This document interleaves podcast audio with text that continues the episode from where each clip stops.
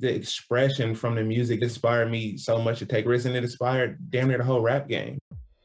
Hello again, I'm Adam Unz. You may know me as the host of The Opus, and now I'm bringing my own show, The Spark Parade, to the Consequence Podcast Network. I speak with artists and creatives about the cultural artifacts that spark their personal interest and creativity, whether it's music, books, movies, video games, or any other kind of art. I've never spoken about it in this amount of detail. I'm suddenly going, oh my God, I'm blowing my own mind here, Christ. It's, it's actually a giant part of my life. By talking about the things we love, we share and discover insights into our personality and the things that drive us. It's just magic, really. I mean, frustrating. And it makes some people angry, but I don't think anyone's ever done anything like it. I speak with people like Conor Oberst, Phoenix's Thomas Mars, Chris Gethard, Helen Hong, Adrian Young, and more, so their sparks of inspiration can start a fire in you. I'm grateful for those who continue to put our history and who we are as a people in the forefront and make you see it. Find The Spark Parade wherever you get your podcasts.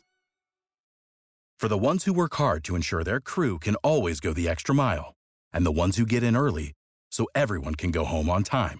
There's Grainger, offering professional-grade supplies backed by product experts so you can quickly and easily find what you need. Plus, you can count on access to a committed team ready to go the extra mile for you. Call, click Grainger dot com, or just stop by. Grainger, for the ones who get it done.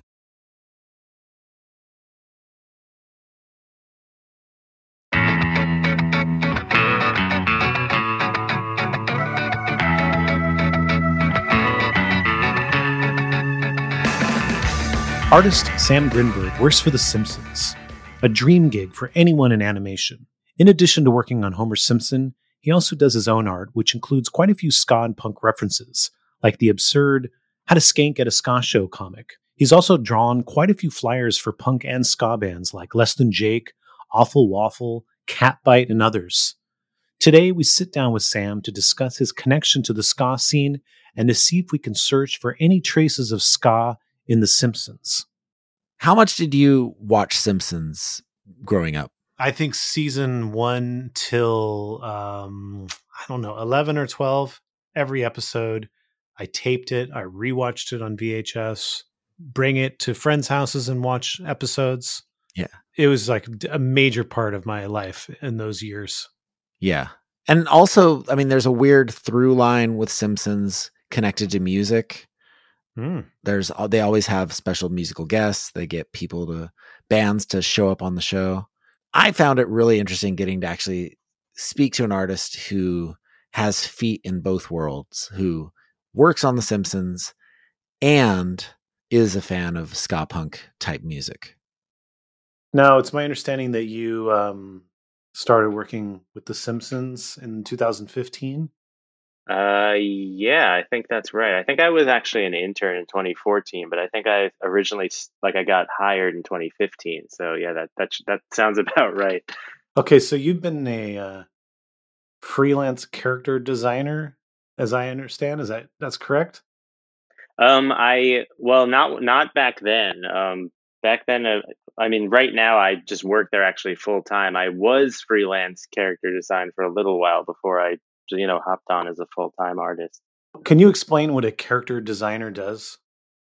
Oh, yeah, for sure. Um, uh, basically, um, I mean, ev- every animated show has it, and for the most part, it's it's uh, similar. But um, in, for me in particular on this show, I uh, basically, I should say that most shows have character designers and prop designers. So if you're a character designer, you're designing characters, and props would be literally anything else. But in this show, on the show I'm working on now, um, usually it's it's characters, you know, which would be, you know, if the script says there's a new character or an old character in a different outfit. But I also do these kind of like character prop hybrids, which would be like, you know, a photograph of someone, you know, doing this or a magazine cover. So that's like the gray area that I also sometimes tackle as well.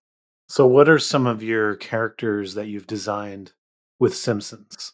Oh, man. I mean, there's so many. It's, I mean, every day there's like, you can go from like, you're just doing so many different designs every day. I can't even think of it, honestly. There's, I mean, what comes to mind? Uh, I don't know. I mean, my favorite one, which is one that uh, is was really fun to do, is from twenty nineteen, I think, because it's right before the pandemic, and that's why I remember. But it, there was a Halloween episode, a Treehouse of Horror episode, and in the script it was like Homer glitches and he becomes like a SpongeBob hybrid. It was fun to draw like a SpongeBob Homer mashup.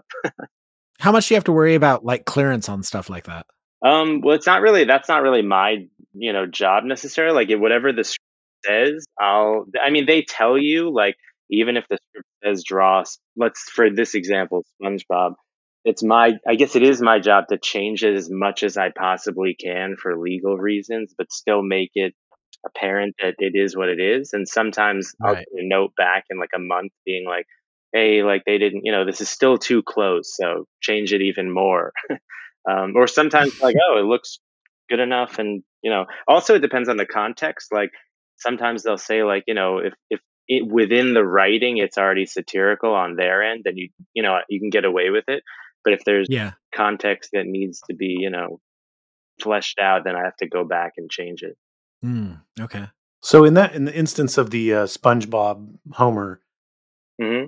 what, what, do, what do they give you to start with? Does it just say Homer as SpongeBob, go to town, or do they give you detailed notes? For that one in particular, I think that would be straightforward. So basically that they would not give any notes, but like there are plenty of designs where there's like, in addition to whatever's written in the script, they will map out whatever they have in mind. Like they can, it depends on who's written it too, but some are specific, like, you know, they want a character to like give them freckles, glasses, you know, an overcoat, like they'll, they'll be specific like that, or sometimes they'll leave it up to you. And then there's a director that would come in, and if the script doesn't have notes, the director has their thoughts as well. So there's a lot of people that, um, you know, help me with direction for that. How much of it is creative on your part versus like you just fulfilling someone else's creativity? Um, I, I mean, I would say it's like ninety percent creative on my part, because even if they give you a ton of, you know, notes, it's still, there's still like, if they want a, you know, a guy with a mustache and glasses, there's still so many ways you can draw a fun guy with glasses and a mustache, you know, like it's really open. It's really up to you to, to fulfill that. And of course, it also depends on the director as well. Like if the director has a specific vision already, then you'll follow that. But some want to see what you have to come up with, what you can come up with. And then from there, maybe they'll tweak it or they'll like it as is. So it's it's still fun. I mean, it's still um, completely creative and open. I was reading uh, one one that came up that you you were a tribute to was Trippy Bart. What is a what's Trippy Bart? uh, wait, I don't actually know what that is. Something that I was attributed to? Yeah, yeah.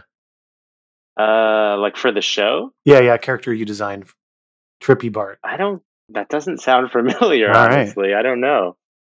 It looks like there's a Google search that says Trippy Bart was an original Sam Grin- Grinberg illustration. Really? Which looks might, and then I gotta look this up. Which looks mighty sweet. Let me see. It's mightily sweet. twenty seventeen. twenty seventeen. But then when I clicked through, I couldn't. I couldn't actually find the image. Oh, you know what I found? I saw. Oh, that's funny. I see something here. I know what you're talking about. I drew, I drew that just on a Post-it because um, I would fill my cubicle with Post-its, and someone got that tattooed on them. mm. So what That's was it? what it is? Yeah, yeah. It wasn't for the show. It was just a random doodle. Yeah, I just drew this like bizarre-looking Bart with his hair spikes going on wild. Uh, it's funny. I, I see the article, but there's no image. I think I found it. How many people have Sam Grinberg tattoos? I mean, there have been a few that have, uh, let me, I mean, there's, I would say there's uh, five that have gotten them based on just random wow. Simpsons doodles. And then there's a few which feel even nicer that are like my own artwork that people have got before, which is, you know, cool in its own right. Any designs you could, you could uh, remember that you could share with us? Like what was the concept? Let me think. I, I know that uh, somebody got, I did uh, for regarding The Simpsons, I did a um like a weird in my style ish itchy and scratchy thing of like itchy bursting through Scratchy's stomach. And that was something that I drew for, it was right when I was, I think, hired. So they, I just happened to be lucky at that point where they were working on Universal Studios, like putting decals on the Krusty Burger wall, and they wanted the artists to draw things in their own style, like every artist on the show, which was really cool because usually you ha- you know you have to draw in Matt Groening the Simpsons style. So anyway, that was cool. So someone saw that and got that tattooed on their arm or leg or something. How hard is it to turn off your own personal style and draw in the like preferred Simpsons style? Um, you know, it's funny. It's not hard for me because before I was drawing the way I draw, I was drawing The Simpsons like as a kid. Like that's what I originally was doing. Like I have so many sketchbooks full of just like trying to draw The Simpsons. And I obviously, I mean, who knows if I'll ever perfect it. It's really hard. But like I, I yeah. definitely got better once I got on the show. But like I was trying to draw them forever. I had like how to draw The Simpsons books and everything in like fifth grade. And so, so this style developed like later on when I was actively in college, like trying to not, I realized like everything I draw now looks like The Simpsons. And I was like, I just, what, how do I draw? And then I just started to like read different comics and just come up with my own. I don't even know how it happened. It just morphed into its own thing. And then, so I can easily go back and forth. Yeah. Yeah. I feel like a lot of um, younger people like in art school, uh, at least right now, mm-hmm. the way their style looks very just like anime. Like everyone draws that kind of anime style. Have you noticed that? Yeah. But I feel like people were doing that even when I was girl, like when I was a kid, I, I was like the only one in school that didn't even watch Pokemon. I remember like everybody was into that, into anime or whatever. Yeah, I guess the anime. And um, yeah, I don't know. I mean, when I was in college, actually, I would say that from, I could be wrong, but my memory is that most people weren't at that time. So maybe it fell into favor again, but there still were people drawing like that for sure. Um, and I don't know. I just think it's it's so wildly popular. And for some reason, it just never attracted me personally. But yeah, I, I can't say why. I just think it's just something that kids gravitate towards. What would you say is the is the main... Uh... mistake people make when they're trying to draw The Simpsons? I mean, I may, I, I'm sure I make plenty all the time. There's, I mean, there's so many, it's like, it's, it's hard to say. I mean, like there's so many little rules that once you learn them, it's like, oh wow. Like, I mean, there's basic ones that like are even kind of fans know that I'll say, like Bart has nine spikes on his head. And I didn't really pay attention to that. Or, oh yeah. I never noticed that. Yeah, there's little things like that. Um, Lisa has eight, I believe, and um, but then there's other things that like ho- the M on Homer's hair. Uh, like uh, also when things are animated, they move around. So everything in, in regards to what I'm going to say, it's not always the case. But there are certain things where like the point of the M is inside his head versus the outside of his head, and like you know he's a certain amount of eyeballs high, you can measure him, but so it's hard to say one mistake. The, the main family is incredibly difficult because they're they're iconic, and like one small like pixel, because we're working you know on a computer or whatever, one small drawing off and they they look off. But other side characters, or especially new characters, it's it's harder to tell, you know. mm. yeah de- definitely yeah and i i feel like I mean, they're such simple designs mm-hmm. that they're deceptively hard to draw. For sure. No, a hundred percent. Yeah. I totally agree with that. And that's something that I kind of learned the hard way. Cause like, I thought like, wow, like I'm drawing him so well. And then I'm like around these amazing artists that have been there for like thirty years. And they're like, no, let me show you how to really draw Homer. So does that make it, does it mean it's harder to draw like a character design if it's a, like a Homer style? Like a Homer in an outfit versus a, a whole new character? Uh, I think um, it's if it's Homer in an outfit, no, because there's a stock model that we dress up. So that's like the Homer's already drawn. But if there is like, you know, a special design, or let's say it's like, we want Homer on the cover of a magazine, and it, I'm not just taking a model. Now I have to draw him from scratch. And that is hard because because a lot of these artists, and especially the directors, started as the animators. So they know Uh, three-dimensionally how to turn Homer and make him run and walk. So they they're seeing things that I never saw because I am only a character designer, so I'm not making the move. So like that's in particular, I have to really really work hard to make him look on model because um you know they're going to notice things right away that I might you know miss. How did you get the job as an intern with The Simpsons? I I know I read one time that you like ran into or met Matt Groening at a um, at a like a comic festival or something. Yeah, that that was completely unrelated though. It's funny. Yeah, that was in that was when I was still in college in Brooklyn, and that was just um, in uh, like the basement of a church at this really fun comic show. I guess he he used to go to that every year when they did it. But that was no, that was just unrelated. It was I, after college. I went to um, to U C L A for grad school, and um, I made a. Oh no, no, that's not. Yeah, yeah. I was about to say I made a short film, but that's actually unrelated to the internship. I, I forgot. One of the teachers there, he was a director on The Simpsons for a long time. I, I mean, definitely over ten years. I don't know if it was twenty years, but um, he was an extremely nice guy. And when I found out he worked on the show, I was so excited. I just like begged him for an internship like every day. And after like five months, he gave me the information of the H R person at The Simpsons. And, um, I got the internship, luckily, and um, yeah, that's how it started. Season twenty-seven, that's when your I M D B credits begin? Uh-huh, yeah, I think that's right. Season twenty-eight, first episode, there's like a sixties-style reggae song in a, in a scene. It's a song called Heavy Steady. And then two episodes later, who makes a cameo but the Mighty Mighty Bosstones? I remember that. That was in a Boston episode. uh, we, we appreciate what you did for The Simpsons. Thank you very much. That's hilarious. No, honestly, like that was so funny because when I I was still a, I was a, yeah, yeah, I was a coordinator at the time, which is basically a step above a production assistant. And I remember reading that in the script and being like, I wasn't an artist yet. And I was like, oh my God, I wish I could have designed them. That would have been so fun.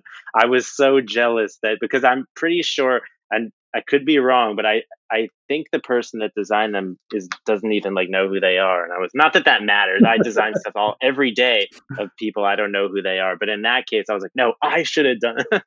But yeah, that, that was so funny that they appeared in that. And I, I remember even reading online that they posted something like, hey, we appeared in The Simpsons. Like that was the kind yeah. of situation where I guess like they don't need to be asked because they're not voiced. So it's the, that kind of legal thing where you can get away with it if, I mean, I don't know, but that was so funny to me. Yeah, so the, M- Matt uh, was on Portlandia, I think, in twenty fifteen, the uh, infamous uh, Bart Scampson yes. court case. Yes, yes. So obviously, you know, you're our inside man. Does he like ska? I, you know, I don't, I, I actually... I wondered that myself because I, I know that he's, I mean, I really have not met him that many times, um, but like I, and I've never talked to him about music or anything for sure not, but like only comics briefly, but like I, I heard him on a podcast, I think like a year ago or something. And somebody asked him if he does. No, you know what? I think they asked him like, do you like the Aquabats specifically? And he yeah. was like, yeah, I love them or something like that. But uh, that's the only thing I remember. But, um, yeah, that's so fun. That sketch was so funny because like a hundred people sent that to me. Like that was made for you. Yeah. Now, famously, um, Eric Stefani, uh, Gwen Stefani's brother and founder mm-hmm. of No Doubt, worked on The Simpsons from uh, season one through nine. Yeah. Um, obviously, before your time, and uh, he even. He even drew No Doubt uh, into the background of the uh, Homer Palooza episode. I actually didn't know that. Wow. Yeah, yeah, that was his handiwork. Oh, wow. Did you ever meet Eric, or have, has he come up in conversations at your work? Yeah, I've never met him, but um, yeah, he's come up many times. I mean, when people started to find out what kind of music I listened to, so many people told me the story of him working there. And um, I don't know if you know, um, actually, he would be great to interview. You should interview him, but a friend of mine, he's a character designer also on the show. He started, I believe, literally season one. Um, Eric Keyes um, is um, is like he was his best friend, and he um, or one of his friends, I should say. And he he's shown me so many videos of like because he was he grew up with No Doubt. So he has videos just like in their garage as kids filming them practice and like I don't know, just like uh, hanging out and going to like S N L and when they performed and everything. Anyway, a little tangent, but no, I've never met him, but like I've heard so many stories about just like back in the day when they were like kids on The Simpsons. Let's talk a little Simpsons ska overlap, uh, aside from you. four ska bands that I'm aware of mm-hmm. have names that they've gotten from Simpsons. Mm, wait, I think I, I... If you know any, like, yeah, say them. I was going to say, I voted for Kodos. I've, uh, yep, there you go. I voted for Kodos. Yeah, uh... Oh my God, wait, it's on tip of my tongue. Um, oh man. Uh, you say one, then maybe I'll say one after. There's a band called Wiggum. Oh, I didn't know that one, no. Yeah, from Orange County. Oh, is there one called um uh uh Four Finger Discount? Is that a band? I'm not sure. I Adam, are you familiar with that band? I I I mean, it sounds like that is a ska band name, but I'm not familiar with that. I could be making that up completely, but I I think, um, I think I, yeah, I don't know. um, I, th- those are the only two that come to mind then. And then, uh, Mister Sparkle. I didn't know that. From, uh, Clifton, New Jersey. And then Stupid Flanders, also from Orange County. Wow. That's, I should know the one about, uh, the one from New Jersey, because I'm from New Jersey. I'm surprised I never heard of that one. Not ska related, but have you ever seen Okilly Dokilly? Uh, no, I haven't seen them, but I know about them. That They're like a metal band from another country, right? No, no, they're from uh, Arizona. Oh, yeah, really? Arizona? From Phoenix, yeah. Oh. They just all dress as, as Flanders. That's right. Yeah, yeah, yeah. But they are, they're metal, right? Or screamo or something? Yeah. Mm-hmm. I've never seen them. Have either of you? I did. I actually interviewed them for Playboy. No way. Yeah, yeah. There you go. Playboy just wanted that Okilly Dokilly article, so. That's hilarious. How were they live? They're great. Uh, I like, they're very, they're much like a very brutal, like metal. Sure. You know, with like just blast beats and like slow, you know, and then fast. So it's, you know, not really my style, but when it's Flanders, I'm into it. And then did you ask them if they like ska? I did not ask them if they like ska. Um, but I'll, I, I should dig up the email and all. The funny thing though, is that, uh, what I do remember is because they're from Phoenix. And the Phoenix music scene seems to be particularly tight-knit. Like, you know, uh, the guys in A J J are friends with the guys from, you know, Jimmy Eat World, and who are friends with the guys from Minibosses, who are friends with, you know, Diners or whatever. And it seemed like they were all tied into that scene and knew all those people. And I thought that was funny to me that they were like, they like they may have seemed like a gimmick band, but they're just part of the scene and friends with all the other normal bands. Yeah, somehow accept the like they've they've elevated beyond gimmick bands. Yeah, yeah, exactly. Like that Max Sabbath band. Everybody loves Max Sabbath. It's so weird. Yeah. Yeah, I also thought of one too as you were Please. talking. I wanted to ask you about. Do you? I remember because when you mentioned Flanders, I remember the they mentioned a ska band in an episode where. Uh, Flanders opened that um, theme park to Maude, and at the I, I think that's the episode. And at the end, the Christian singer he's dating is like, "Oh, and I could be butchering this, but something like my bassist left. Oh, he's in a ska band now. My drummer left. Is the drummer, drummer to join a Pentecostal ska band. Yeah. Okay. Well, there you go. I was close. Aaron with the deep cut. Dang. Yeah, mm-hmm. It's not a bass player. How dare you? No.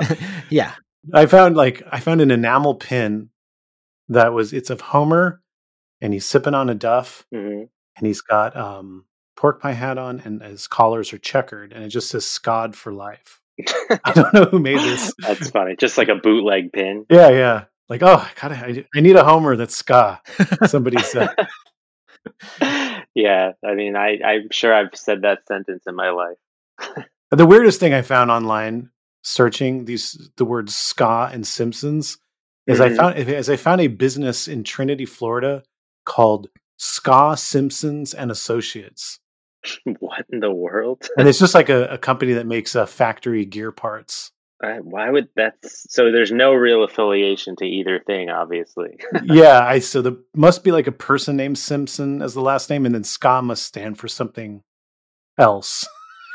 Wow. How many wrong calls do you think they get? It's probably so sad actually working there, and then people like get all excited thinking, oh, ska Simpsons. Go there. Yeah. It's just sad ass factory parts. The niche audience that gets excited. Yeah. Yep. So I saw you made a post in twenty nineteen. It's like it's like a two-tone dancing ska mm. guy, but it's in your style. And your caption says, "Will I ever stop drawing ska-related things?" I remember that, yeah. So let's let's have that be the theme of our next section. Sure. Ska things that you've drawn. Now, okay, off the top, let's let's list some and, and just hop in and comment uh, as you wish. Okay. Sure. You did the the Less Than Jake's uh, Fat Mike's on Drugs again. I did, yeah. What was that for? Was that just like like a thumbnail for the the album track release or what? That was for um they I be- I thought uh, originally it was going to be a um a uh, hard vinyl, but they printed like a flexi disc. So that was the art for the flexi disc that you could buy on their website, and I guess they used it for yeah, just the um like the single artwork for Spotify and stuff like that. Did you work with the band? Did they reach out to you for this? Mm-hmm. Yeah, yeah. That was uh, um, I worked not with N O F X because it was it was just yeah, Less Than Jake, Jake, but yeah. um, yeah, yeah. But uh, yeah, I worked with them on that, and I think the direction was like, you know, we want to draw like a crazy, drugged out Fat Mike and just go nuts. It was pretty open. It was like, do that. I was like, okay. Have you worked with the band uh, in the past? Um, that was actually the first time with Less Than Jake, so that was really exciting because I'm I was such a big fan since I was a kid. But before that, I worked um, with Roger and Rehasher, um, which is why that led to this. So I've done a few things for him for that, um, and this was the first one that was like officially Less Than Jake. So that was really fun. What was the art you did for Roger? That was um, I did it for two. Uh, I two. Uh, let me think. Yeah, for two separate. Uh, Rehasher um vinyls um and uh or wait it was four songs no it's sorry it's I'm trying to think it's it's so funny how I said this before but everything prior to the pandemic is like jumbled in my mind. Sure. But it's uh yeah it was um three different pieces of artwork. Yes, I was gonna say four but I believe it's three. Um two were together and then one was independent. Uh, yeah, that's what it was. I see. Um, you did the Hella Mega Tour poster. I'm lumping this in there because uh, Interrupters were the opening act on this tour. Yeah, yeah. Also, Fall Out Boy is a is a, is a Simpsons reference, and that's true. And uh, he's a ska fan, so there you go. Yes. Yeah. So it all comes together. That was just for their um their social media. Actually, it, I. thought they were going to make a poster of it, but I believe they ended up not doing that. And they just posted it on like Twitter and Instagram and Facebook. And just because they asked another artist as well, who just did some social so, social media art for them. Was this with Fall Out Boy or Green Day? Um, it was no, actually it wasn't specifically through uh, a band. It was from just the, the uh, like the booking agent or something. Oh, okay. Like whatever company runs the the tour. Like I don't even know I don't know how that stuff actually works, but I believe it's like a company that just works with uh the all three. It wasn't the label, it was like a some kind of company that worked with all three bands for the tour. Oh, gotcha. Okay. Okay, so you did the two hectic comps. Mm-hmm. California Ska Punk and uh, Ska Punk Goes International. Yeah. So this is uh, Pay Attention Records, which is Phil from Ska Punk Daily. It's a subsidiary of Jump Up Records. Mm-hmm. Okay, so talk, explain this. Did uh, Phil reach out to you? Friends with Phil? Yeah, he did. I was just, um, I mean, I've never met him, but through Instagram, again, during, you know, uh, the pandemic, um, he he reshared a comic I drew, which was like a funny, like, how to, like, a fake how to skank comic that I made for a comic anthology, and um, he saw that and just thought it was funny. And then after a few months, he messaged me and was like, "I'm working on this compilation, and you know, do you want to do the art for it?" And um, I said, "Yeah, that sounds awesome." And or I think originally he wanted to do it. He wanted it to be, I think the pitch was like Western themed or something because of the desert in California. And I was like, I mean, I was happy to do whatever he wanted, but I think I was, I pitched like, um, oh, why don't I just, I mean, kind of simple, but like, I, I think that day or something, I happened to be, um, looking at, uh, what was it? It was the, I was driving by that, um, and this is also ska related, the,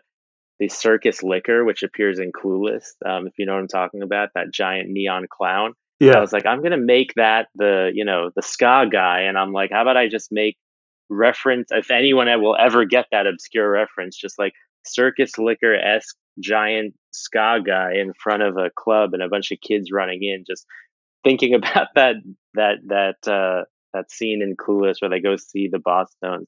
And he's like, okay, so that's what, that's where that came from. Yeah. I'm looking at the image right now. I just love that. Um, They're all like sort of these different styles, but they're all just like, they just look so happy. And yet they, they're also seemingly creating chaos. yeah. yeah. Yeah, exactly. That's, I was trying to go for just as many different uh, people as possible. yeah. Let's see. Uh, the international one. What was the thoughts on this one? I think the international one was like, um, I was going to come up with something completely different, but he wanted them to be, you know, um, connected in a way, so I just took all the characters, or most of them I think, from the first one and just put them like on a plane. Okay. I yeah on a, or or bus, you know, either way. No, I think I imagined it like, just, you know, they're traveling somewhere, and inside, you know, I drew like uh, a checkered earth and like getting off the air. It's like a little story in the on the discs. Um it's I think it was like uh the earth, and then um, on the plane, getting off the plane, and uh, the the table with like a bunch of drinks and tickets and headphones, et cetera. Let's see. So uh, you you've done uh, work for Holophonics, Kill Lincoln, Save Ferris. Actually, what's funny about the yeah the say I completely forgot about the Save Ferris thing, because that was another interesting one, because I didn't plan to do anything for them, which is, that was fun that I got the chance to do that, because I was, I was working with, I did a poster for, um, who was it? It was, it was for a band through Live Nation, um, for a specific venue in, um, California. And then after that, they were like, hey, we're closing down House of Blues in downtown Disney and opening it, you know, across the street into some big plaza. And Um, I guess Live Nation, I, I either they own them or they're affiliated with them. I don't remember at the moment, but um, the e- either way, Live Nation was like, we need artwork for um, permanent artwork inside the House of Blues in Anaheim for um, the walls, because that's what they want to do. So I guess they asked a ton of different artists to design flyers for bands that have played at House of Blues on skate decks and put them all up on the walls. And ironically, the Save Ferris one didn't, they never printed that one, and it didn't make it on the wall. Cause I think the bands I was assigned was like them, uh, Korn, which I've never listened to, but it was fun to draw something for that. Um, Thrice, and one more that I can't remember, but anyway, so it's fine. They printed all the ones except the one that I cared about the most. I don't know why, but it's not up there. You've never listened to Korn at all? uh, no. I know, I let you down. It was one of Adam's favorite bands. no. I really don't know if we're joking or not. we're we're joking. That's not true. Okay. so but but with Holophonics and Kill Lincoln, I assume you just you, it was a more friendly kind of conversation with the bands themselves. Oh, for that? Yeah, yeah. That I that was when I when I moved to California after like a year. I just really wanted to just draw some fun flyers, and I I honestly think it was just from like, I like never go on Twitter, but I think I was on Twitter and saw one of the uh, it was before I knew who either of those bands were, and they just posted something like, you know, the algorithm sent me some kind of ska related thing that was like uh it, it said like, you know, ska, I, I believe I'm not mic- messing up this story, but it was something like ska revival tour or something like that, and I somehow found them through that, and then reached out and was like, hey, I'll I'll draw some stuff for you, and they were like, yeah, sure. So it totally was friendly, like you said, and it just started from there. Now um you did a cartoon of Awful Waffle. I think it was for the twenty twenty-one Ska Mom Memorial Show. Mm-hmm. yeah yeah that was fun. Now you put you depicted I think twenty-seven people.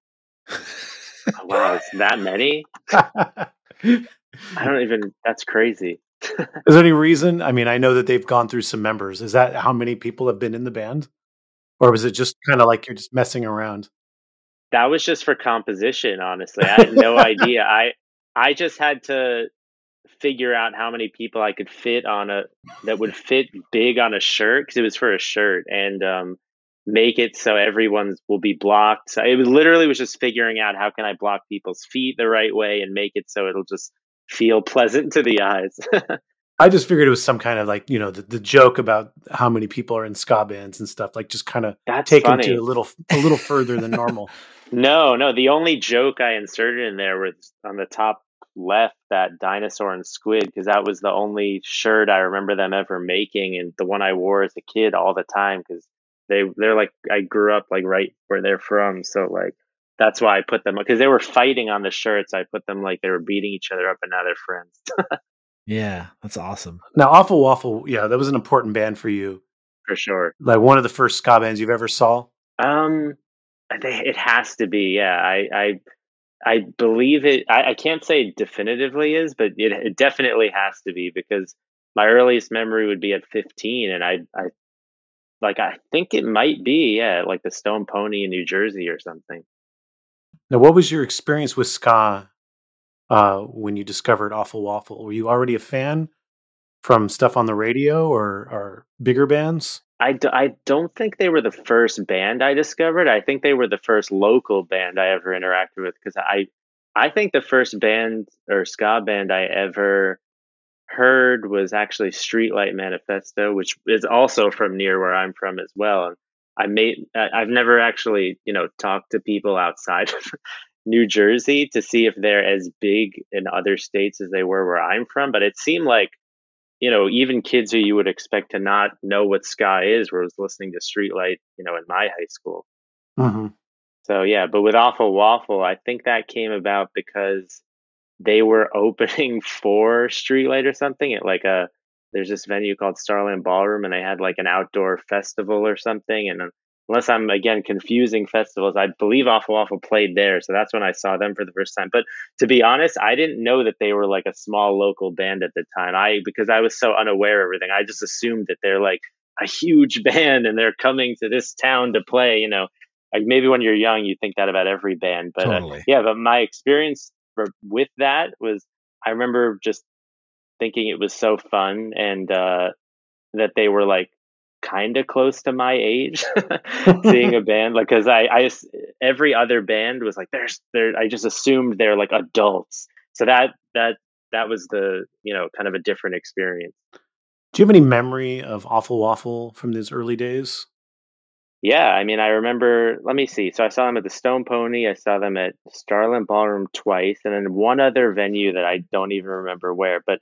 Uh, my earliest memory of them was, I remember, th- I remember them covering uh, "Semi Charm Kind of Life" every time I saw them, and I remember the first. I was so in the dark about everything. I think the first time I saw them, I thought that was their song.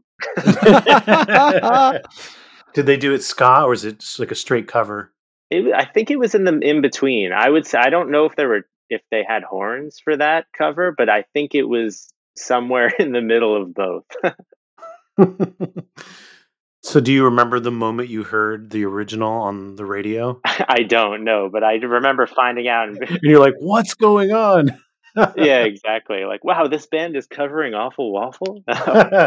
No, but uh, I do remember that that album, you know, this is another thing, because I saw that that album was on iTunes. I also assumed that they were, you know, they're just a massive band. I'm like, oh, and they're, their music is on iTunes. I didn't know that, you know, anyone can kind of put their music on iTunes. But um, I loved that, like, you know, album. I listened to that like crazy. That was like the only thing I listened to my junior year of high school.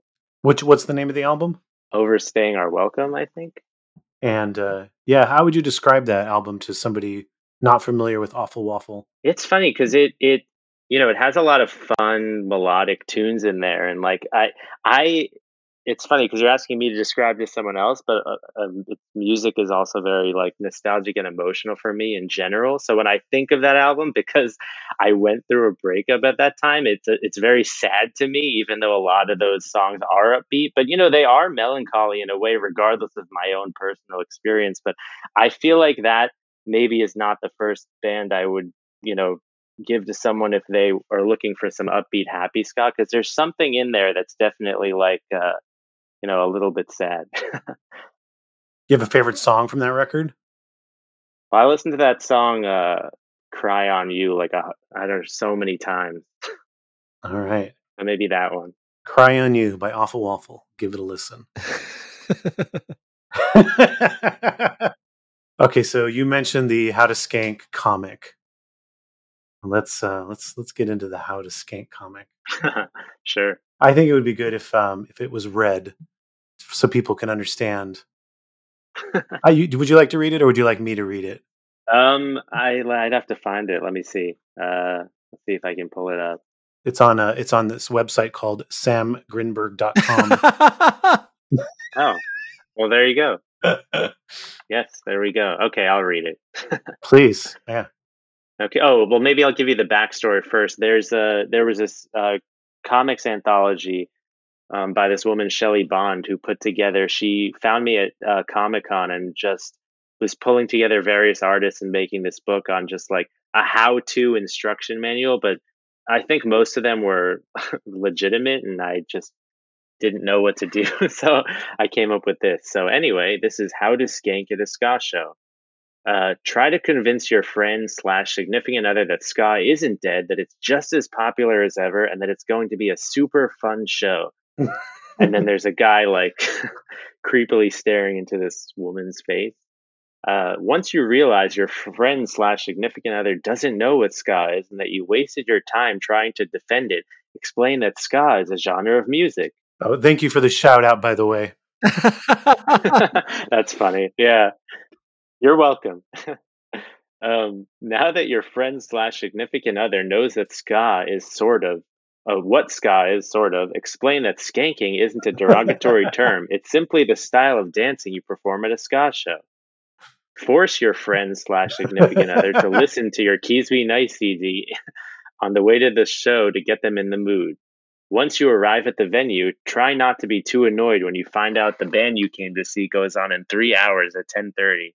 And there's a little uh, um, poster on the wall that says Star Band Ballroom, which is referencing Starland Ballroom, where I, a venue near where I grew up. And soundcheck six o'clock, doors seven p.m., exploding sheep nine p.m., acquiring satellites nine thirty p.m., awful strudel. Awful strudel? Yes, obviously that's referencing that. The one in the middle is a band that I completely made up from my comics, and then which is a dated joke now because it's a a G P S would always acquire satellites in the car, and it would never work before iPhones. And I just would say, I hate these satellites so much that I just decided to make it a fake band name, and it means nothing now. Anyway, and Exploding Sheep was, um, Explosive Sheep was this local ska band, and also from my town, that would open for Awful Waffle, which uh, I guess I could talk about later, whatever I remember from that. And um, okay, let's see. Scope out your surroundings and pay close attention to the energy of the crowd, avoiding overly drunk guys, ensuring you'll be able to skank in peace. Decide to save your energy to skank for the headliner. After all, that is the band you came to see. When your band finally goes on, plow your way through the crowd to the skank pit, trying not to annoy too many people along the way. Text your friend slash significant other that you're sorry you lost them for the whole show since you got punched in the face by an annoyed fan when you shoved your way into the skank pit. The end. And three parody names in there: Real Big Squish, The Sword of Specials, and Less Than Fake. Sponsored by Mud Light. Lovely. Thank you. So, Explosive Sheep. Yeah, that is that one that you've heard of or sounds familiar? No. That was just, it was, there was, I can't remember his name, but they were, hold on, let me see if I could, I, the two shirts I wore like crazy, the bright blue Awful Waffle one and a bright green Explosive Sheep one. It was just a guy who was a huge ska fan. I would run into him at like every ska show, and he had a band, and um, and obviously that's the perfect, well, arguably the perfect ridiculous ska band name. And yeah, I believe he opened for them, unless I'm mistaken. Like at, I think they used to have things, or I think they still do, but they would have these shows like, you know, um, Skanksgiving mm-hmm. and these sort of ska themed shows at Starland Ballroom and Stone Pony and stuff. And, and yeah, and basically, so my memory is that uh, of them, this is my only memory that, uh, Explosive Sheep, a ska band, was opening for someone I was friends with. His band in high school was Stolen Oregano. And they, he was like a punk band, but with, you know, ska influence. And they opened for a, a metal band called Cannibalistic Fruitcake. And this was at a, a venue where after the ska band left, everybody went in and completely destroyed that venue. I mean, like, they threw chairs and it was horrible. And like everybody got kicked out one and w- one after one. And then that venue shut down. Ska band shouldn't have left. I know. I know. So, uh, do you remember any uh, Explosive Sheep songs? Um, let me see. I, I remember buying their C D. Uh, oh God. Uh, um, I I think one was called like "Don't Sing Along" or something. Actually, let me see. I might even.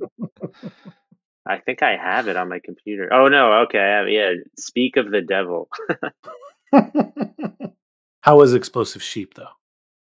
I mean, I, I remember liking them when I was, you know, in high school, and they sounded pretty good.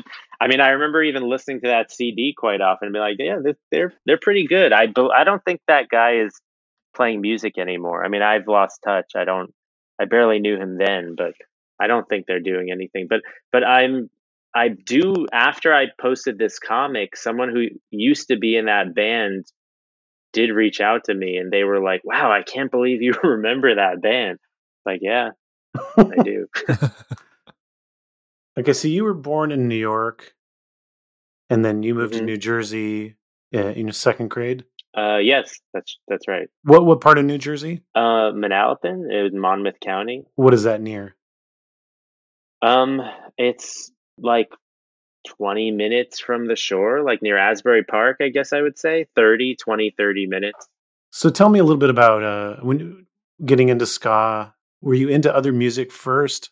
Or was ska like the first music you really gravitated towards? Um, yeah, you know, I, I I wasn't into music at all, literally until like uh, maybe seventh grade, like pretty late actually. Um, after se- maybe the end of seventh grade, because I became friends with someone who he was really big into just music in general, punk bands and rock bands and ska bands, and um, he played guitar, and um, yeah, I. Before I even knew what ska was or listened to ska, yeah, I, I basically, you know, he introduced me to, uh, you know, like Green Day and kind of like classic rock stuff. I feel like every kid goes through that briefly. Like even, they'd like buy a greatest hits of, you know, A C D C and The Clash and Led Zeppelin, just like everything, a little bit of everything. Um, but but I obviously I gravitated more towards more like whatever pop punk bands, if you will. And then he showed me, I think the first, this isn't, this isn't ska quite yet, but I remember he showed me like a Flogging Molly song, um, Seven Deadly Sins. And I was really into that. And then after that, I said, oh, if you like that, and then he showed me, he gave me like a Streetlight C D. And that was the first, you know, ska band I ever heard. And that was, I thought I'd never heard anything like that before. And after that, then it just, you know, it all exploded from there. When did you start going to shows? Were you going to bigger shows first, or did you just kind of get into the smaller shows? Um, let me see. No, it was it was Warped Tour, actually. Now that I think about it, it was, I think I was fourteen, thirteen or fourteen. Yeah, I was thirteen. Yeah, I went to Warped Tour at thirteen. I, I wouldn't be able to tell you who I saw there, but uh, I was going to that. I think I went to that, and I went to that the following year, and then by eighth grade, or yeah, because I think this is seventh grade. By eighth grade, yeah, I was I was started to go to smaller shows, and um, I don't even think I went to any big festival or anything beyond New Jersey. Just I mean, the biggest thing would be Warped Tour. Other than that, it was going to the Stone Pony or Starland Ballroom, or, or smaller venues like there's the Saint in Asbury Park or Asbury Lanes for some smaller shows. Um, And yeah, I think that's that's about it for high school, at least. Did you get involved with your local scene at all, aside from going to shows? Not at the time, which is very funny because like I was drawing forever since, you know, before I even knew discovered music. So it's funny that at the time, it's it's weird how when we grew up, we're like, I didn't think to combine the two till college, or or it, because there were so many opportunities where I could have reached out. Not that I think, you know, I was that good then, um, or like, you know, looking back even last year, I don't even, I'm looking like, oh my God. But, but anyway, at the time, it's just, it's just funny that like, I, I never thought to do that. Maybe I was shy or nervous, but I don't even remember the thought coming into my mind. I think I just, at that point, like was like, oh, now I'm interested. I was just like goofing off and running around, and like, I just didn't think about it. I mean, the most I would try to get involved would be like, I was trying, I was about to say, uh, I mean, I never did this, but like being interested in like, oh, there's such a thing as a street team. That sounds fun. Any other, uh, any other shows or bands you remember seeing at this time while you were still in New Jersey? Yeah. Another band just popped into my head right now that who knows what happened to them. There was a girl in my school who said her brother was in a band, and, and a ska band, because she knew I listened to ska.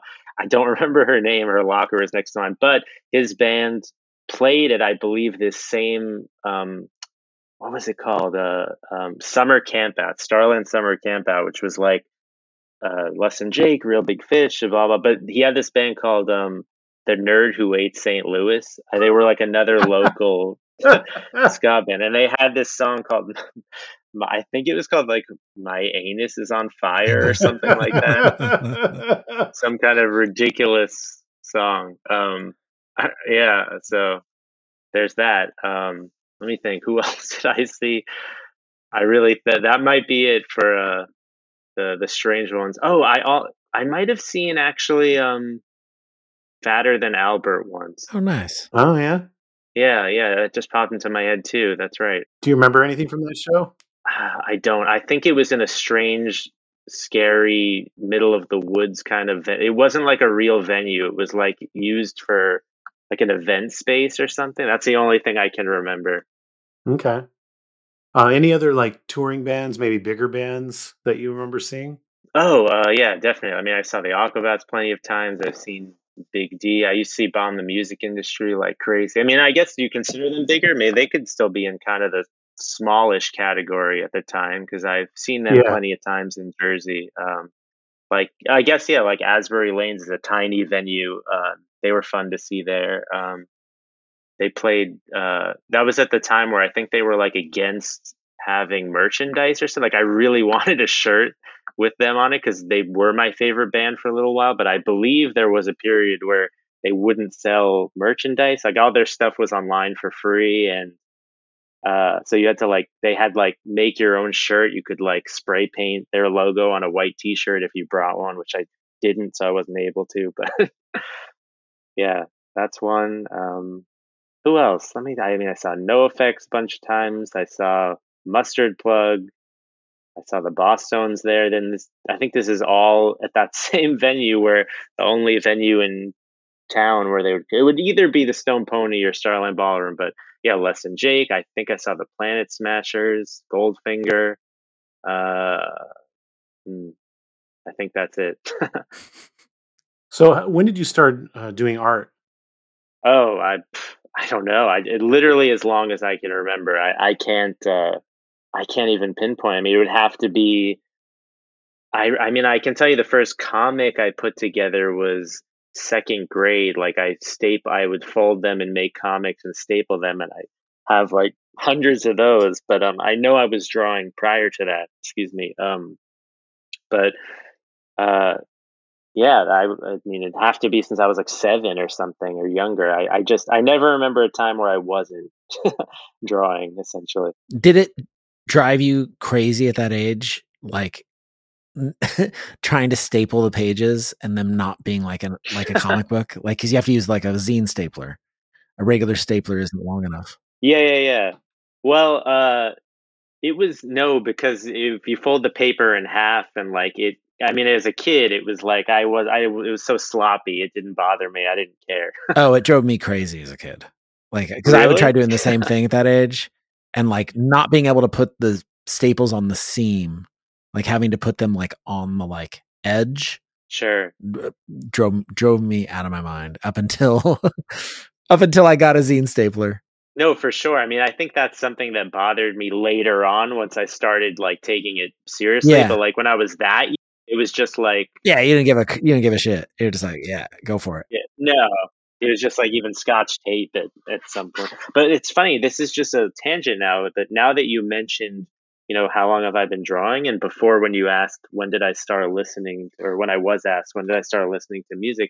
I just thought of, you know, my first thing was going to say I was going to talk about cartoons. And I realized that before I, like I said, I didn't listen to any music till essentially seventh grade. But a lot of the music that I did listen to as a kid was just from watching cartoons. And it's so funny that the song that I would, I would, I had LimeWire and I would just download cartoon songs and put them on, like, even though C D players were around then, I still had like a little cassette tape and I would like burn it onto a cassette tape. And I would listen to the Kablam theme song like over and over again, which is really funny because it was like way before I even knew what ska was. And obviously the Toasters did that, that song. Amazing. Ska'd from the beginning. I know. Yeah, it all starts there. Yep. I mean, and honestly, a lot of nineties cartoons had kind of a ska influence anyway totally. in their theme songs. Like Angry Beavers, if you remember that theme song, was totally ska. The one you were talking about, the first comic you made, was this your first instance of making something and getting it out to other people? Or were you pretty open with showing everybody your art? Uh, yeah, I, I I mean, at that time, it would just be shown to my parents. Like, it's, you know, in second grade, like, look at this. It wasn't until fifth grade that I actually started bringing them around into class and like making a, like we, I would recruit other friends in class, like, like, oh, come up with characters with me and let's make a magazine and staple it and give it out to everyone in class. And we did that until the teacher got fed up with it and was like, okay, no more comics in class. And then well, everyone got really depressed. Tell us some of the stories that you uh, drew back then. Um, basically, it's funny. Ironically, even though I'm not a superhero person at all, like I never read superhero comics, the comics that I drew in a goofy, cartoony style were all superhero comics. Um, but they, you know, they kind of looked like SpongeBob-esque. Um, and the, until then in fifth grade, I, all these other friends that I were, you know, asked to create these characters with, we would just draw these like strange kind of like goofy, like, you know, loser superheroes, not, you know, made, you know, animals or whatever they would be. But we would make like a Mad Magazine type magazine and just make these like, you know, for fifth grade, at least, satirical little comics and like, you know, uh, irreverent sort of stories of just like people beating each other up, you know, just, just little stupid kid stuff. Nothing, nothing, nothing that I would look back on and be like, wow, I should uh, revamp that now. Okay. So you, you go to college. Where do you go to college at?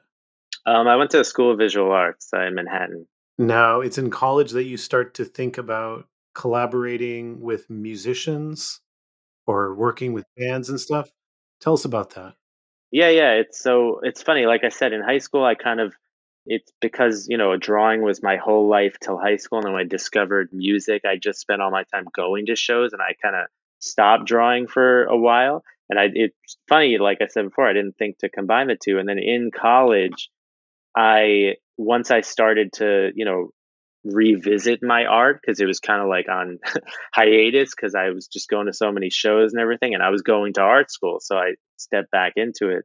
Um, I, I, that's not the first thing I did. The first thing was just, you know, learning because my major was cartooning. So it actually was comics. So the first thing was I focused just on learning comics. But then I had a, a really influential teacher for me, actually, was, um, Gary Panter. I don't know if, if you guys know who he is. He um he designed all the Pee Wee's Playhouse characters, and he also um oh yeah yeah he also he's like uh you know I think he, he probably wouldn't call himself that, and I think he's even said that in class. Um, he was like, you know, I'm not like a punk cartoonist, but like the world has, you know, deemed him a punk cartoonist because he's like, you know, he did the Screamers logo, and he was like big in he was big into doing artwork for tons of bands in the eighties. And he was the one I remember sitting there and being like, he was just like, do art for bands, like do this now. I mean, at the time, I think he made a comment like print, print media is going to go away soon. And do as many band flyers as you can. Just now is the time to do it.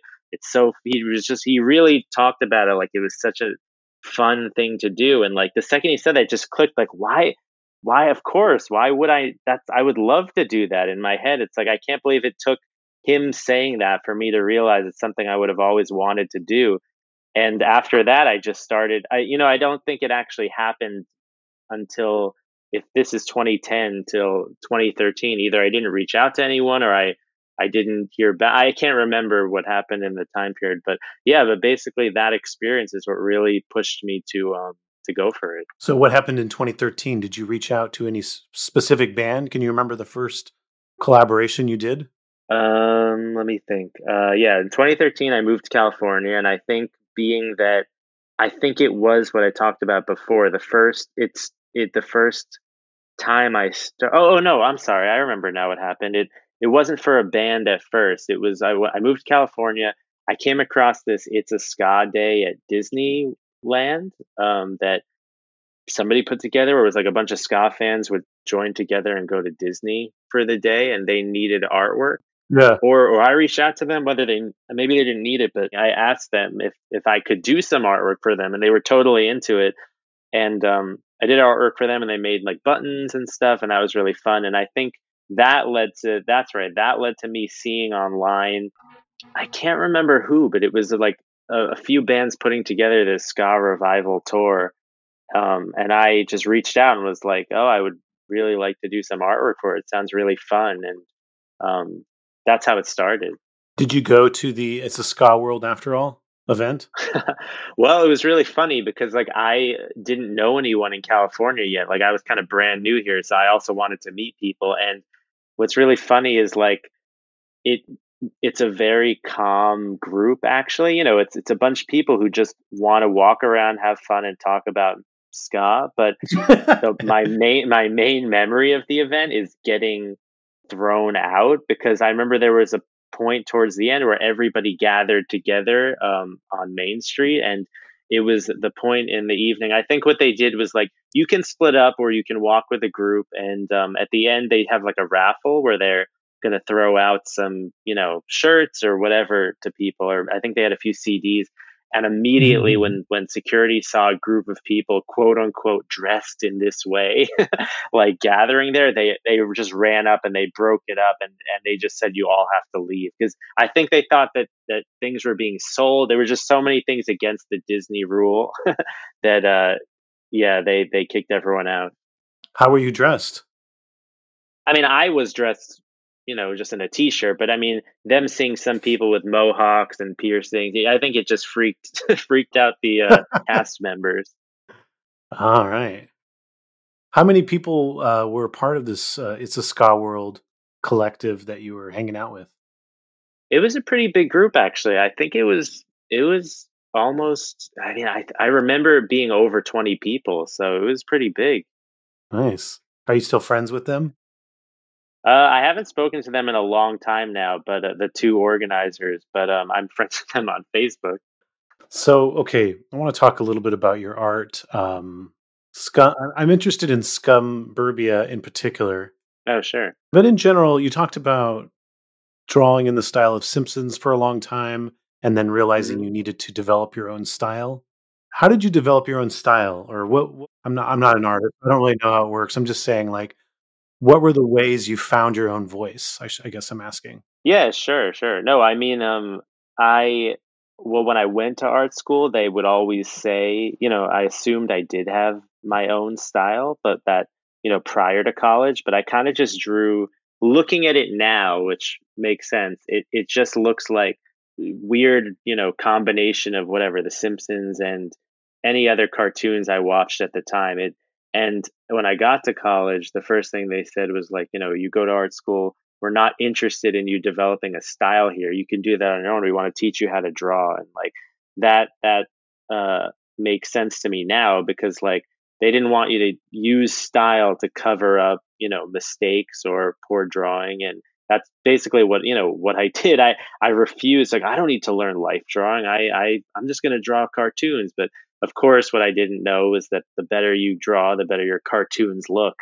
And I kind of learned that the hard way. And then finally, by the end of college, it was, you know, in the middle of college, I had a class where a teacher was, I turned in an assignment, a teacher was like, you know, this this joke is good, but, you know, the way this looks, you know, every teacher's different. Some are not interested in style. Some want you to develop a style. So it's good that you're getting, you know, information from all different um, perspectives. And this one teacher was like, you know, this is a fun drawing. He's like, but we've seen this before. You know, this is The Simpsons. Like, what, what, how do you, how do you draw? And, you know, I, I don't think I could have answered that at the time. And I think just by being exposed to so many different cartoonists, like, because prior to that, you could say I was sheltered. Like, I liked The Simpsons, I liked whatever Nickelodeon, I read a few comics, but there's just like a world of underground alternative, you know, independent comics I just was unfamiliar with. So anyway, uh, being e- exposed to all these different artists just by, I don't know, osmosis or reading them. I mean, there were assignments you had to, you, I did take classes where you had to ink with different tools. I mean, everything coming together, I just, I don't know, just, and when I look at past sketchbooks, it's, it's literally an evolution of just, this is just how I draw now. I mean, I could try to look and pinpoint, and people have even said to me like, oh, are you influenced by blank? And usually the answer is always yes, but it's like a hundred different influences that merge together to, you know, create this, I guess. Were there any uh, artistic hurdles you had to overcome, like uh, blind spots as far as like subject matter or uh, things that you originally looked at, maybe looked down on and then later uh, accepted as art styles?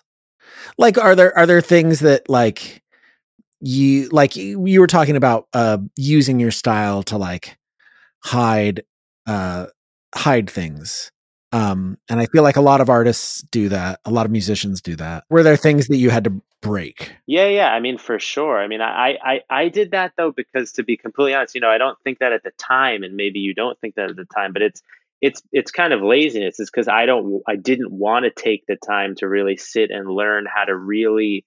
And again, I'm now I'm I I'm I'm never going to be done. I'm learning every day. I'm I'm trying to get better yeah. every day. I mean, like I said, things I look at last year, I'm like, oh my God. So it's like, yeah, I, I just was like, oh, when I had that attitude when I was like, whatever, seventeen, or like even throughout co- till the towards the end of college when I changed, it's just like, I don't know, you just assume, uh, you use it as a crutch. It's like, I'm I'm drawing funky cartoons, so I don't need to learn how to really draw. But yeah, it's like once you do learn these things, it just makes everything so much stronger. And it, it's kind of over everything, not technically, it's it's personality, you know, because the more you are open and accepting to just growing and criticism, the better your art will be, or just you'll be in general in life. So like, it'll just make everything better. And like, not being married to anything you do is the best way to look at everything, because if, if you draw something, and,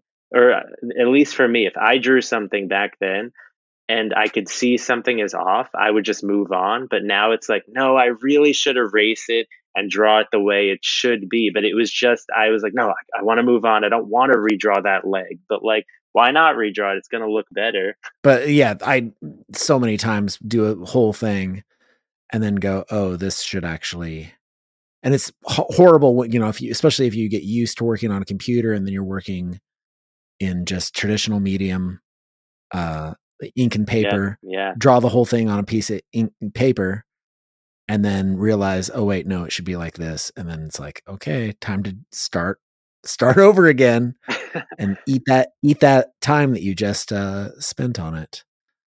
A hundred percent. And then sometimes you, you forget that you can't do command undo, or, you know, command D on paper. I can't command Z this. Yeah. Command Z. Yeah.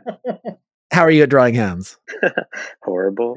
That's like the absolute hardest thing to draw for me. Why is it so hard? I don't, because they're so strange looking and there's so many bones, and to make poses look right, it's just so difficult. I mean, yeah. My biggest thing growing up was I'd always put the thumb on the wrong side of the hand. And I still oh, to shit. this day sometimes do that. I mean, uh, it's just so difficult. It's just really hard. If you're trying to hide hands, uh-huh. Everybody's done it. What do you do?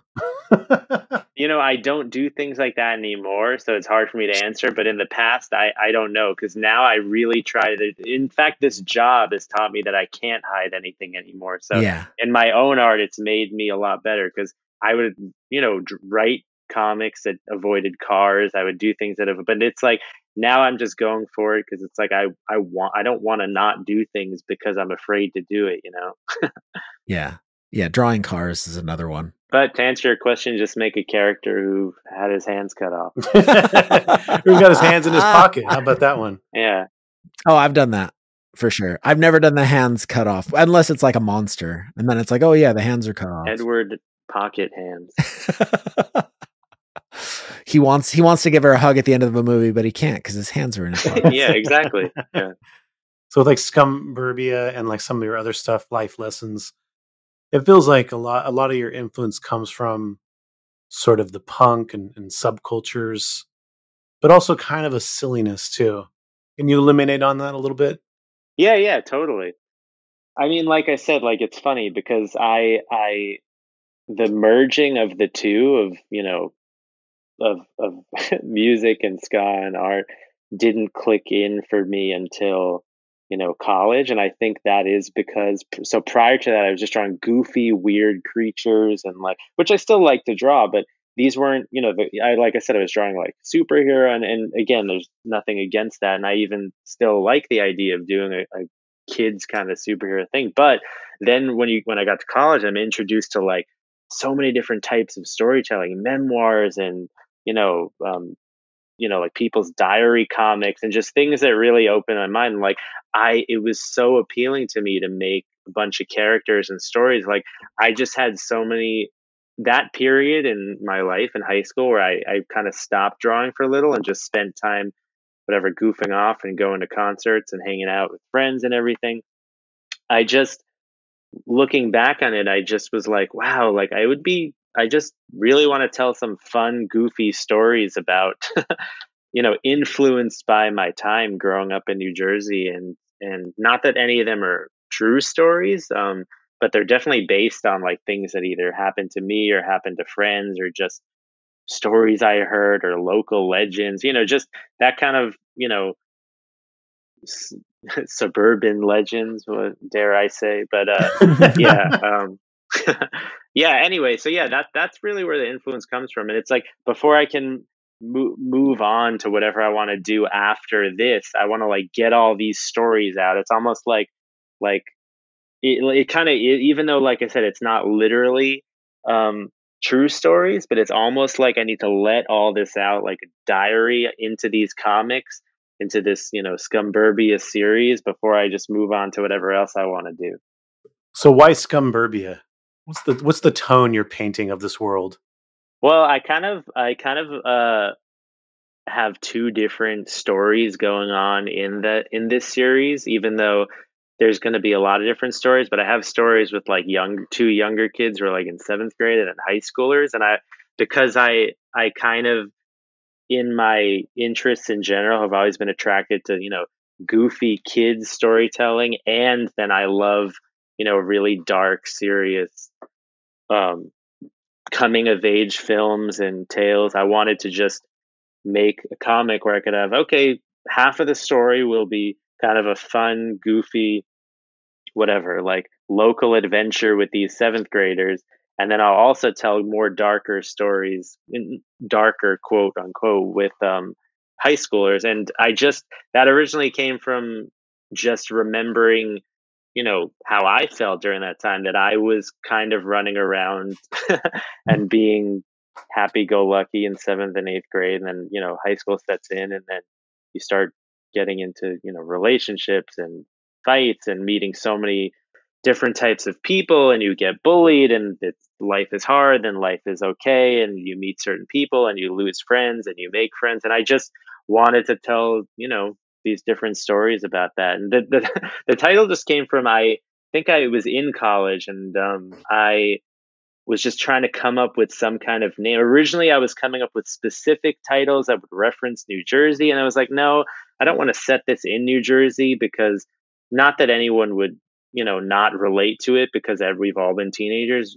um But I was like, why don't I just come up with some generic name that will, you know, uh, kind of speak to whatever the, the comic is about. And, um, and what's funny is the people that have picked it up have always been like, oh, you, you must have grown up here. You based this on my town. I was like, well, actually I'm from New Jersey. They'll be from like, you know, Maine or something. I'm like, well, okay, well, I guess it is the same all over. But yeah, so yeah, that, that that's really where I came up with the title, just because it was like, there are so many people who at the time I felt like were scum to me that I was surrounded by that. Like, well, scum in suburbia, I'll just, I'll just combine the two.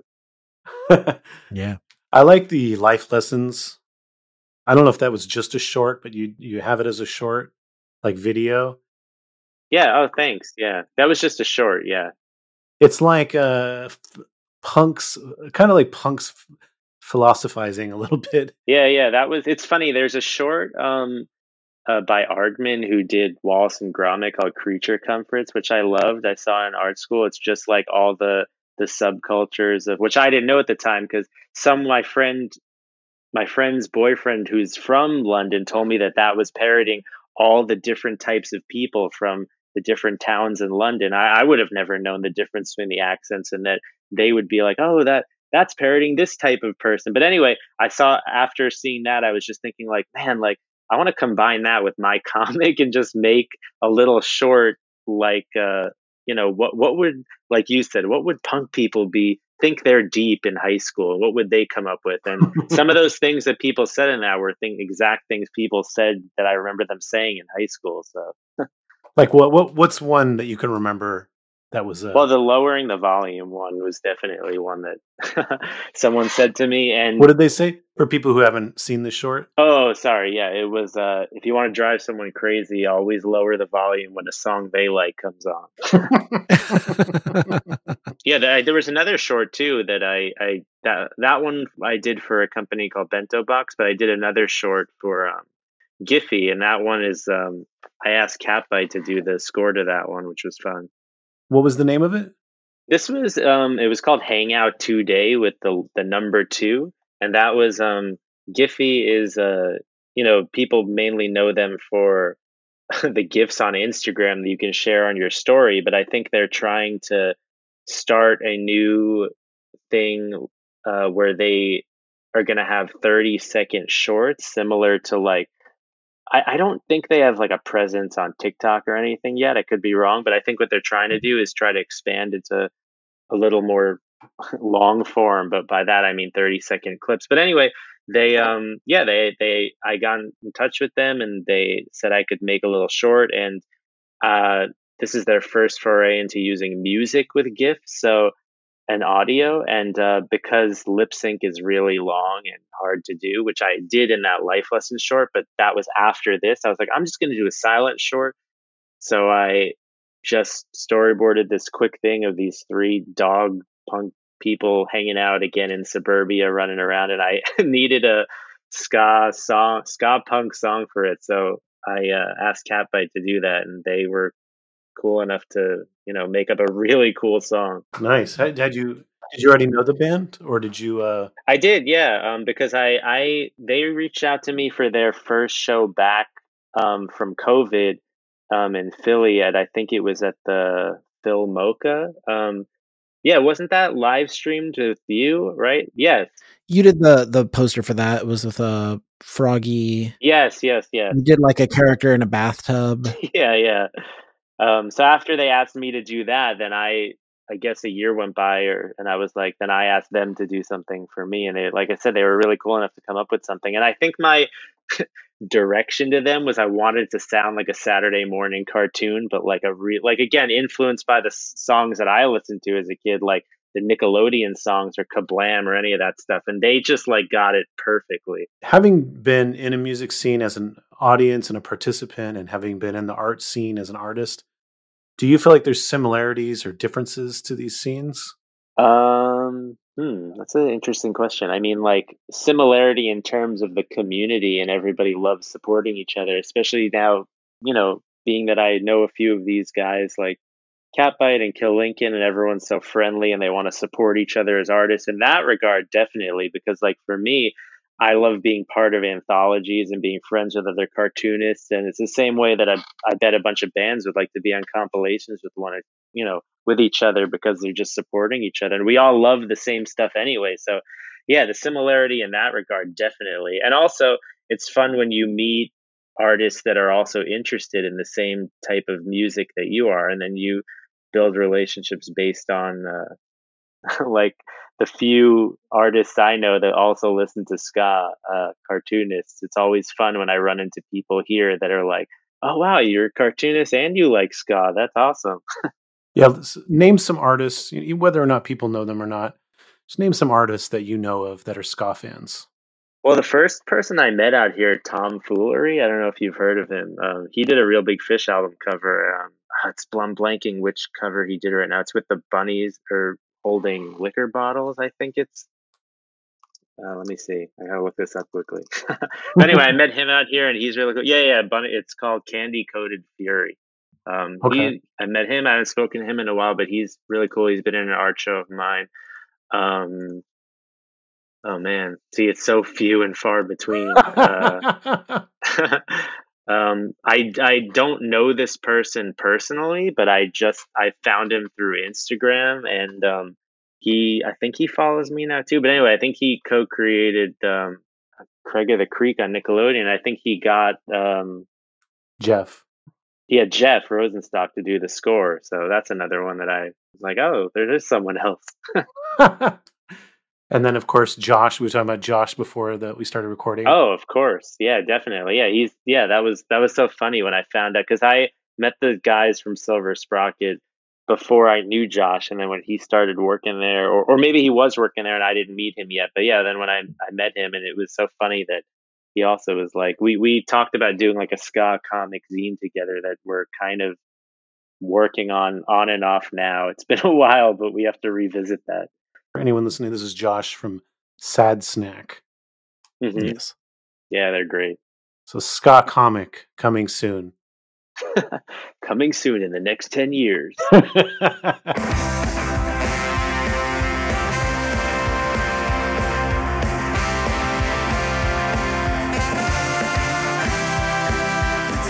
Don't go anywhere. If you want to hear the rest of this conversation, head over to our Patreon. Thank you for listening to In Defense of Ska. Please rate and review this podcast and tell a friend. Follow us on Twitter, Instagram, and TikTok at In Defense of Ska. Pick up Aaron's book, In Defense of Ska, at your local bookstore or online. This podcast is edited by Chris Reeves of Ska Punk International. This is your co-host, Adam Davis of Omnigon, leaving you by saying ska now more than ever.